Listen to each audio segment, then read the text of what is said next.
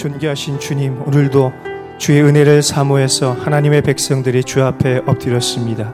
오늘 이 시간 성령으로 충만케 하여 주시고 주의 뜻을 깨달으며 주의 뜻대로 살아가는 하루가 되게 하여 주시옵소서. 이 모든 말씀을 살아계신 예수님의 이름으로 기도 올려드립니다. 아멘. 할렐루야 새로운 교회 새벽 예배에 오신 우리 성도님들을 예수님의 이름으로 환영하고 축복합니다.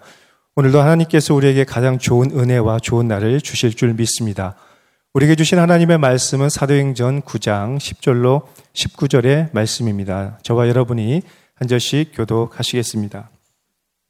그때 다메섹에 아나니아라 하는 제자가 있더니 주께서 환상 중에 불러 이르시되 아나니아야 하시거늘 대답하되 주여 내가 여기 있나이다 하니 주께서 이르시되 일어나 집가라 하는 거리로 가서 유다의 집에서 다섯 사람 사울이라 하는 사람을 찾으라 그가 기도하는 중이니라. 그가 아나니아라 하는 사람이 들어와서 자기에게 안수하여 다시 보게 하는 것을 보았느니라 하시거늘 아나니아가 대답하되 주여 이 사람에 대하여 내가 여러 사람에게 듣사온즉 그가 예루살렘에서 주의 성도에게 적지 않은 해를 끼쳤다 하더니 여기서도 주의 이름을 부르는 모든 사람을 결박할 권한을 대제사장들에게서 받았나이다 하거늘 주께서 이르시되 가라 이 사람은 내 이름을 이방인과 임금들과 이스라엘 자손들에게 전하기 위하여 택한 나의 그릇이라. 그가 내 이름을 위하여 얼마나 고난을 받아야 할 것을 내가 그에게 보이리라 하시니 아나니아가 떠나 그 집에 들어가서 그에게 안수하여 이르되 형제 사울아 주곧 내가 오는 길에서 나타나셨던 예수께서 나를 보내어 너로 다시 보게 하시고 성령으로 충만하게 하신다 하니 즉시 사울의 눈에서 비늘 같은 것이 벗어져 다시 보게 된지라 일어나 세례를 받고 음식을 먹음에 강건하여 지니라 사울이 다메섹에 있는 제자들과 함께 며칠 있을세 아멘. 우리의 삶은 만남이라는 벽돌로 세워진 건물과 같습니다. 그래서 우리가 어떤 만남의 벽돌로 건물을 채우느냐에 따라서 그 건물의 형태와 규모가 달라질 것입니다. 우리는 수많은 만남을 통해서 이 만남의 벽돌을 통해서, 통해서 인생의 건물을 세워갑니다. 그리고 우리의 관계를 통해서 우리의 인생의 정원을 갖고 나가게 되는 것입니다. 그래서 오늘 우리가 어떤 건물을 세우고 어떤 정원을 가꾸냐에 따라서 사람들이 그 건물에서 그 정원에서 쉼을 누리고 교제를 하게 될 것입니다. 그런데 만남에는 여러 가지 만남이 있지만 내가 바라고 기대하는 만남이 있다면 내가 원하지 않고 기대하지 않는 만남이 있을 수도 있습니다. 사람들은 저마다 다 원하는 만남들이 있습니다. 이런 사람을 만나고 싶고, 이런 사건을 만나고 싶고, 나에게 이런 만남은 꼭 필요하다고 생각할 때가 있습니다. 그런데 우리의 소원과 발행과는 달리 내가 원하지 않는 만남이 전개될 때가 있습니다. 그런데요, 오히려 그런 만남이 때로는 하나님의 섭리적인 만남일 수도 있는 것입니다. 오늘 본문에 나타난 만남이 그랬습니다. 우리 10절의 말씀을 같이 읽어보겠습니다. 그때에 다메섹에 아나니아라는 제자가 있더니 주께서 환상 중에 불러 이르시되 아나니아야 하시거늘 대답하되 주여 내가 여기 있나이다 하니 다메섹에 아나니아라는 제자가 있었습니다. 이 사람은 사도행전 5장에 나타났던 아나니아와는 다른 경건한 제자였습니다. 그는 기도하는 가운데 환상 중에 주의 음성을 듣게 되었습니다. 아마 굉장히 감격스럽고 기쁨이 넘쳤던 시간이었을 것 같아요. 여러분 한번 생각해 보십시오. 오늘 여러분이 새벽에 기도하시는데 누구누구야 하면서 주께서 영광스러운 환상을 보여주시는 거예요. 그 얼마나 기쁘겠습니까? 오늘 아나니아는 굉장히 감격했고 기쁨이 넘쳤습니다. 그래서 하나님 앞에 나아가면서 주여 내가 여기 있습니다라고 그렇게 고백을 했어요. 그런데 이런 아나니아의 감격적인 만남이 충격적인 만남으로 바뀌기 시작합니다. 왜냐하면 아나니아가 기대했던 만남과는 다른 방향으로 전개되고 있었기 때문이죠. 우리 11절과 12절의 말씀을 함께 읽어보겠습니다. 주께서 이르시되 일어나 집가라 하는 거리로 가서 유다의 집에서 다섯 사람 사울이라는 사람을 찾으라. 그가 기도하는 중이니라. 그가 아나니아라는 사람이 들어와 자기에게 안수하여 다시 보게 하는 것을 보았느니라 하시거늘 아멘. 사랑하는 여러분, 때로는 오늘 이 말씀과 같이 내가 기대하지 않는 방향으로 우리의 만남이 전개될 수도 있습니다. 내가 기대하지 않는 인생으로 내 삶이 전개될 수도 있습니다. 그럴 때 오늘 우리는 어떻게 해야 할까요? 아마 오늘 아나니아도 굉장히 놀라서 충격을 받은 것 같습니다. 이런 만남을 원했던 건 아닌데, 이런 삶을 기대했던 건 아닌데 하면서 굉장히 충격에 빠졌습니다. 그래서 처음에는 주여, 내가 여기 있나이다라고 고백했던 아나니아가 이렇게 이야기를 하죠. 13절과 14절을 볼까요? 아나니아가 대답하되 주여 이 사람에 대하여 내가 여러 사람에게 듣사온즉 그가 예루살렘에서 주의 성도들에게 적지 않은 해를 끼쳤다 하더니 여기서도 주의 이름을 부르는 모든 사람을 결박한 고난을 대제사장들에게서 받았나이다 하거늘 하면 충격에 빠진 아나니아는 하나님의 말씀에 즉각적으로 순종하지 못합니다. 그래서 팩트를 체크하고 리스크 분석을 하기 시작합니다. 그러면서 이렇게 이야기하는 거예요. 하나님, 제가 여러 사람들한테 듣고 또 들었는데 이 사울이라는 사람에게 큰 문제가 있습니다. 저기 예루살렘에서부터 성도들을 핍박했을 뿐만 아니라 여기까지 와서 주의 성도들을 핍박하려고 이 자리에 온 것입니다. 그런데 하나님, 진짜 제가 사울을 만나야 되는 것이 맞습니까? 어쩌면 제 생명을 걸어야 되는 만남일지도 모르는데 진짜 이것이 주의 뜻이 맞습니까?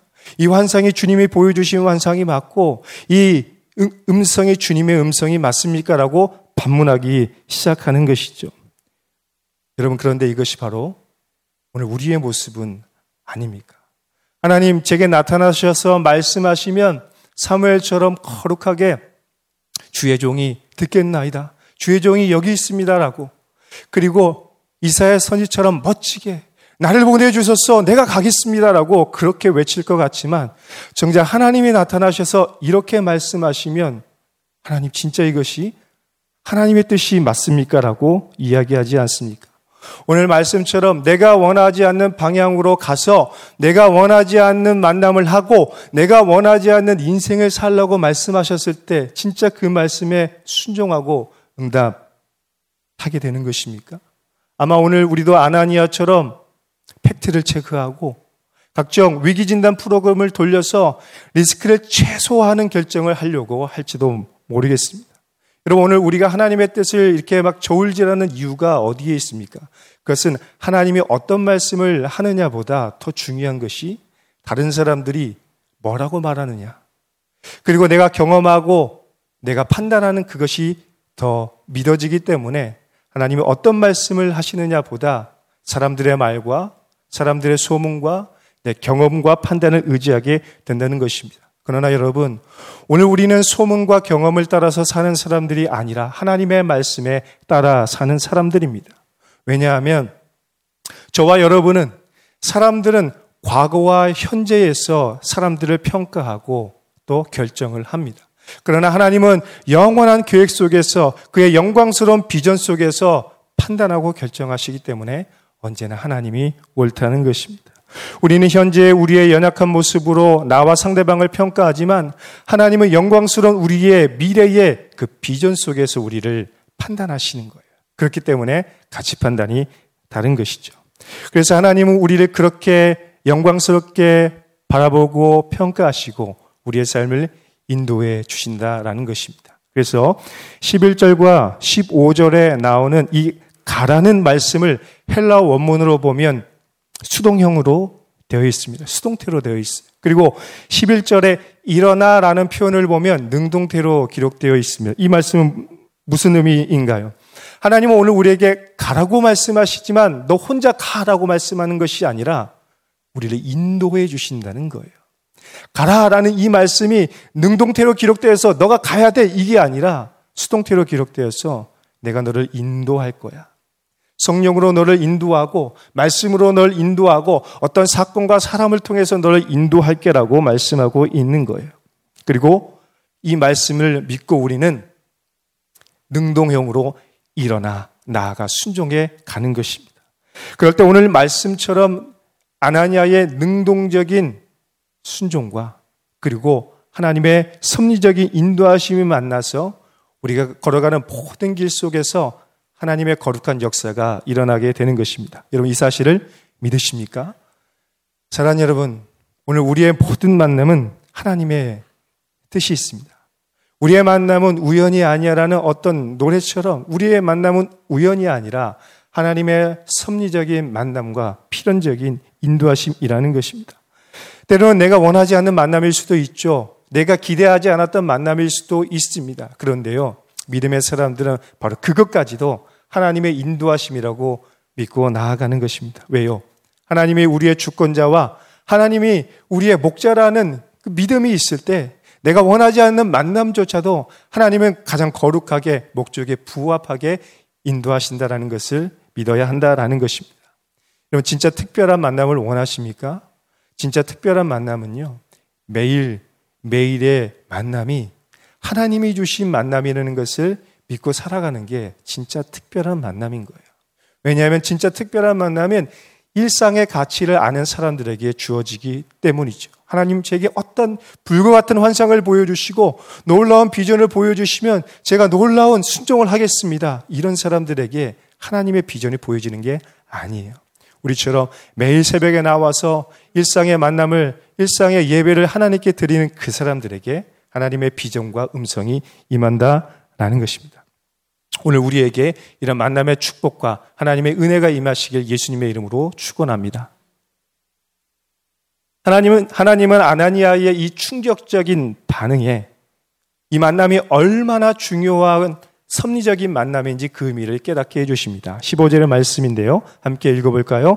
주께서 이르시되 가라 이 사람은 내 이름을 이방인과 임금들과 이스라엘 자손들에게 전하기 위하여 택한 나의 그릇이라. 아멘. 하나님, 하나님은 지금 아나니아에게 가라고 명령하고 있습니다. 하지만 하나님은 인격적인 분이시기 때문에 그냥 가. 내가 말, 이, 이야기했으니까 가. 이렇게 이야기하는 것이 아니라 그 의미가 무엇인지 깨닫게 해주고 있습니다. 그것이 무엇입니까? 사울이 하나님의 이름을 위하여 택한 하나님의 그릇이라는 사실을 아나니아에게 친절하게 설명하고 있는 것입니다. 사실 사울은 유대교에 있을 때 그 누구보다 화려하고 존귀한 명품의 그릇이었습니다. 하지만 사울은 담에색에서 부활하신 예수님을 만나고 깨진 그릇이 되었습니다. 사흘 동안 보지도 못했습니다. 먹지도 못했습니다. 깨져버린 거예요. 지금까지 자신이 살아왔던 모든 인생이 덧없다는 것을 깨닫고 깨진 그릇처럼 사흘 동안 보지도 못하고 먹지도 못한 인생이 되었던 것입니다. 그런데 놀라운 것은 그 깨진 그릇이 토기장이신 하나님의 손에 붙잡히자 완전히 새로운 그릇이 되었다라는 것입니다. 완전히 새로운 그릇으로 변화되었다라는 거예요. 지금까지 사울이 명품 그릇이었다면 이제 사울은 하늘의 그릇이 된 것입니다. 하나님이 사용하시는 그릇이 된 거예요. 이 세상의 그 어떤 존귀한 그릇보다 하나님이 쓰시는 하늘의 그릇이 되었다라는 것이죠. 여러분 사울은 사용하기 너무 아까워서 진열장에 장식된 그런 명품 그릇이 아닙니다. 녹수로 없어지는 그런 그릇도 아닙니다. 이제부터 하나님께서 진짜 귀하게 쓰고 하나님께서 편하게 사용하셔서 달아 없어지는 그런 하나님의 그릇이 될 것이라는 것입니다. 우리 16절의 말씀을 함께 보겠습니다. 그가 내 이름을 위하여 얼마나 고난을 받아야 할 것을 내가 그에게 보이리라 하시니. 여러분, 이 말씀처럼 사울은 하나님의 이름을 전하는 축복의 통로가 될 뿐 아니라 하나님을 위해서 고난받으며 고통받는 달아 없어진 그릇이 될 것이라고 말씀하고 있는 것입니다. 하나님이 너무나 믿고 너무나 편하게 사용하시는 그런 그릇이라는 것입니다. 우리 주부들은 아시죠? 내가 진짜 편하게 사용하는 그 그릇 있잖아요. 그리고 우리가 식사할 때 정말 편하게 사용하고 또 특별한 일이 있을 때 사용하는 그런 그릇들이 있잖아요. 하나님 그렇게 사용한다고 말씀하는 것입니다. 사랑하는 여러분, 오늘 저와 여러분은 어떤 그릇일까요? 하나님 앞에 어떤 그릇으로 쓰임 받기를 원하십니까? 아마 우리 중에 어떤 분은 유대교, 유대교에 있던 사울처럼 명품 그릇처럼 느껴질 때도 있을 것입니다. 그리고 어떤 분들은 담에색의 빛과 소리에 깨어진 그릇처럼 자기 자신이 느껴질 때가 있을지도 모릅니다. 하지만 그 어떤 그릇이라도 이 토기장이신 하나님의 손에 붙잡힌다면 그때부터 다른 그릇이 되는 것입니다. 하나님이 귀하게 편하게 사용하시는 그런 그릇이 된다라는 것입니다. 사울이 바로 그런 하나님의 택한 그릇이었습니다. 그런데 여기서 중요한 것은 사울만 하나님이 택하신 그릇이 아니라는 거예요. 바로 아나니아도 하나님이 택한 그릇이라는 것입니다. 그 사명과 목적, 그리고 그 사명의 규모가 달랐을 뿐이지 아나니아 역시 하나님이 택한 그릇이었습니다. 아나니아가 사울을 위해 택한 그릇이었다면 사울은 이방인을 위해 택한 그릇이라는 것입니다. 마찬가지로 저와 여러분도 각자의 사명에 맞게 각자의 목적에 맞게 하나님이 택한 그릇임을 믿으시길 예수님의 이름으로 축원합니다. 여러분 그러면 어떻게 할 때 우리가 하나님께 쓰임 받는 그런 멋진 그릇이 될 수가 있을까요? 먼저 비전과 비전의 만남을 위해서 기도해야 합니다. 아나니아와 사울의 공통점이 무엇이었습니까? 오늘 본문의 말씀을 보면 두 사람 다 기도하는 가운데 주님의 비전을 보았습니다. 기도하는 가운데 이 비전과 비전이 만나서 거룩한 역사가 일어나게 되는 것입니다. 여러분, 그래서 오늘 우리가 필요한 것은 뭐냐면 이 하나님의 비전을 위해서 나를 사용해 달라고 주 앞에 엎드려 기도하는 것입니다. 그러면 하나님과의 인격적이고 영적인 만남이 시작되게 되는 거예요. 그러면 우리의 인생이 조금씩 바뀌기 시작하게 되는 거예요. 완전히 바뀌게 되는 거예요. 어떻게 해요? 오늘 아나니아와 사울처럼 먼저 하나님과의 관계가 형성되고 회복, 되니까 대신 관계의 회복의 역사가 일어나게 되는 것입니다. 사랑하는 여러분, 그러므로 이 만남의 축복을 위해서 이 비전과 비전의 만남을 위해서 하나님과의 만남을 위해서 사람들과의 만남을 위해서 기도하시기 바랍니다. 우리뿐만 아니라 우리의 자녀들의 만남의 축복을 위해서 기도하고 내가 하는 사업장을 위해서 기도하고 내 사업의 파트너들을 위해서 기도하고 내가 만나는 모든 사람들을 위해 기도하고 우리 교인들을 위해 이 만남의 축복들을 기도해야 하는 것입니다. 그러면 하나님께서 가장 좋은 거룩한 만남의 축복을 주실 줄 믿습니다. 또한 중요한 것은 하나님의 말씀을 깨닫고 순종하는 것입니다. 여러분 오늘 아나니아도 처음부터 하나님의 말씀에 순종하지는 않았습니다. 하나님 뭐라고요? 이게 진짜 하나님의 뜻이 맞습니까? 라고 반문할 정도로 하나님의 말씀에 처음부터 순종하지는 못했습니다. 그러나 사울을 만나 주신 그 부활의 주님이 하나님의 말씀을 깨닫게 해 주시자 사울에게 보여 주셨던 그 계시의 의미를 깨닫게 해 주시다 해 주시자 아나니아도 그 말씀을 깨닫고 순종하게 되는 것입니다. 그것이 무엇입니까? 앞으로 사울은 하나님의 선택된 그릇이 되어서 주의 이름을 땅 끝까지 전하는 복음 전도자가 될 것이고 더 나아가서 사울은 순교자가 될 것임을 보여주는 거예요. 지금까지 사울이 핍박했던 그 핍박보다 더 많은 고통과 고난을 인내하면서 결국 순교자의 삶을 살아갈 것을 하나님은 아나니아에게 보여주신 것입니다. 아나니아는 그 하나님의 마음, 하나님의 뜻을 깨닫고 이제 변화되기 시작하죠. 우리 17절로 19절의 말씀을 한번 보겠습니다. 아나니아가 떠나 그 집에 들어가서 그에게 안수하여 이르되 형제 사울아 주곧 내가 오는 길에서 나타나셨던 예수께서 나를 보내어 너로 다시 보게 하고 성령으로 충만하게 하신다 하니 즉시 사울의 눈에서 비늘 같은 것이 벗어져 다시 보게 된지라. 일어나 세례를 받고 음식을 먹음에 강건하여 지니라. 사울이 담에색에 있는 제자들과 함께 며칠 있을세. 아멘. 여러분 이 말씀 속에서 두 사람의 변화가 보이십니까? 이 말씀 속에서 두 사람이 변화되기 시작합니다. 먼저 아나니아는 말씀에 순종해서 사울에게 찾아갑니다. 사울에게 안수하고 세례를 베풀죠. 그런데 중요한 것은 이때 아나니아가 사울을 이렇게 부르는 거예요. 형제 사울아. 핍박자 사울아. 이렇게 부르는 것이 아니라 형제 사울아라고 부르고 있습니다. 지금 아나니아의 마음이 바뀌었던 거예요. 사울을 향한 적대적이고 두려웠던 마음이 사랑과 존경으로 그리고 애틋한 마음으로 바뀌게 되는 거예요. 그래서 사울을 향해 형제 사울아라고 부르고 있는 것입니다. 왜 그렇습니까? 바로 과거와 현재의 눈으로 사울을 보는 것이 아니라 하나님의 마음으로 영혼과 미래의 비전 속에서 사울을 보니 형제의 모습이 보이는 거예요. 그리고 앞으로 그가 얼마나 많은 수고를 해야 될 것인지 보이는 거예요.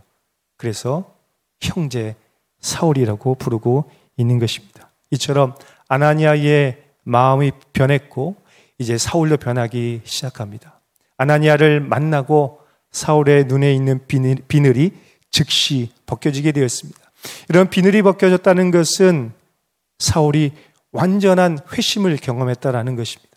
다메섹의 빛과 소리를 통해서 회심을 경험했는데 이 비늘이 벗겨졌다는 것은 과거의 모든 것들이 벗겨지면서 이제 그가 영적인 눈을 완전히 뜨게 되었다라는 것입니다. 전에는 예수를 바라봤을 때에 이단의 괴수라고 보았지만 이제 예수님은 나를 위해 십자가에 못 박혀 죽으신 나의 구세주라는 영적인 눈이 띄어지게 된 것입니다. 바로 이 비늘이 눈에 비늘이 벗겨진 사건은 사울에게 성령의 충만함이 임하고 사울이 완전히 새로운 그릇으로 바뀌는 재창조의 사건이라는 것입니다. 여러분 어떻게 이런 일이 가능했습니까? 바로 하나님이 선택하신 아나니아라는 사람이 하나님이 선택한 사울을 만났기 때문입니다. 여러분 그릇 하나로는 하나로는 모든 음식을 다 담을 수가 없습니다. 그릇과 그릇이 있어야 풍성한 한상 차림이 될 수 있는 거예요. 그래서 하나님께서는 아나니아와 사울을 만나게 하시고 이제 사울이 담에색에 있는 형제들과 영적인 교제를 하게 됩니다. 어떤 마음이었을까요?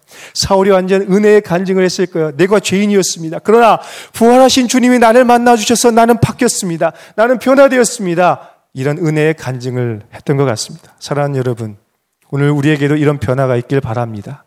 우리 모두가 하나님의 선택된 그릇이 되어서 녹슬어 없어지는 인생이 아니라 달아 없어지는 인생이 되기를 원합니다. 그래서 오늘 하루도 주님의 영광을 위해 내 인격과 내 삶에 보보와 같으신 예수님의 복음을 담아, 서 세상 가운데 나아가는 하나님의 택한 그릇이 되길 예수님의 이름으로 축원합니다. 나 혼자가 아니라 우리 모두가 하나님의 그릇입니다. 그리고 오늘 우리가 어떤 우리 중에 어떤 분은 사울처럼 선택된 하나님의 그릇일 수도 있고 아나니아처럼 그 그릇을 위해 선택, 선택된 만남의 다리, 축복의 통로일 수 있습니다. 저와 여러분 모두가 이런 은혜를 경험하는 하루가 되시길 예수님의 이름으로 축원합니다. 함께 기도하시겠습니다. 존귀하신 아버지 하나님, 참 감사합니다. 연약하고 부족한 우리들을 하나님의 택한 그릇으로 사용하여 주셔서 거룩한 하나님의 나라를 세워가게 하심을 감사합니다. 주님 그 감격과 그 기쁨을 잃지 않고 날마다 주님의 영광을 위해 내 인생을 드리는 순교자의 삶을 살아갈 수 있도록 도와 주시옵소서. 모든 말씀을 살아계신 예수님의 이름으로 기도 올려드립니다.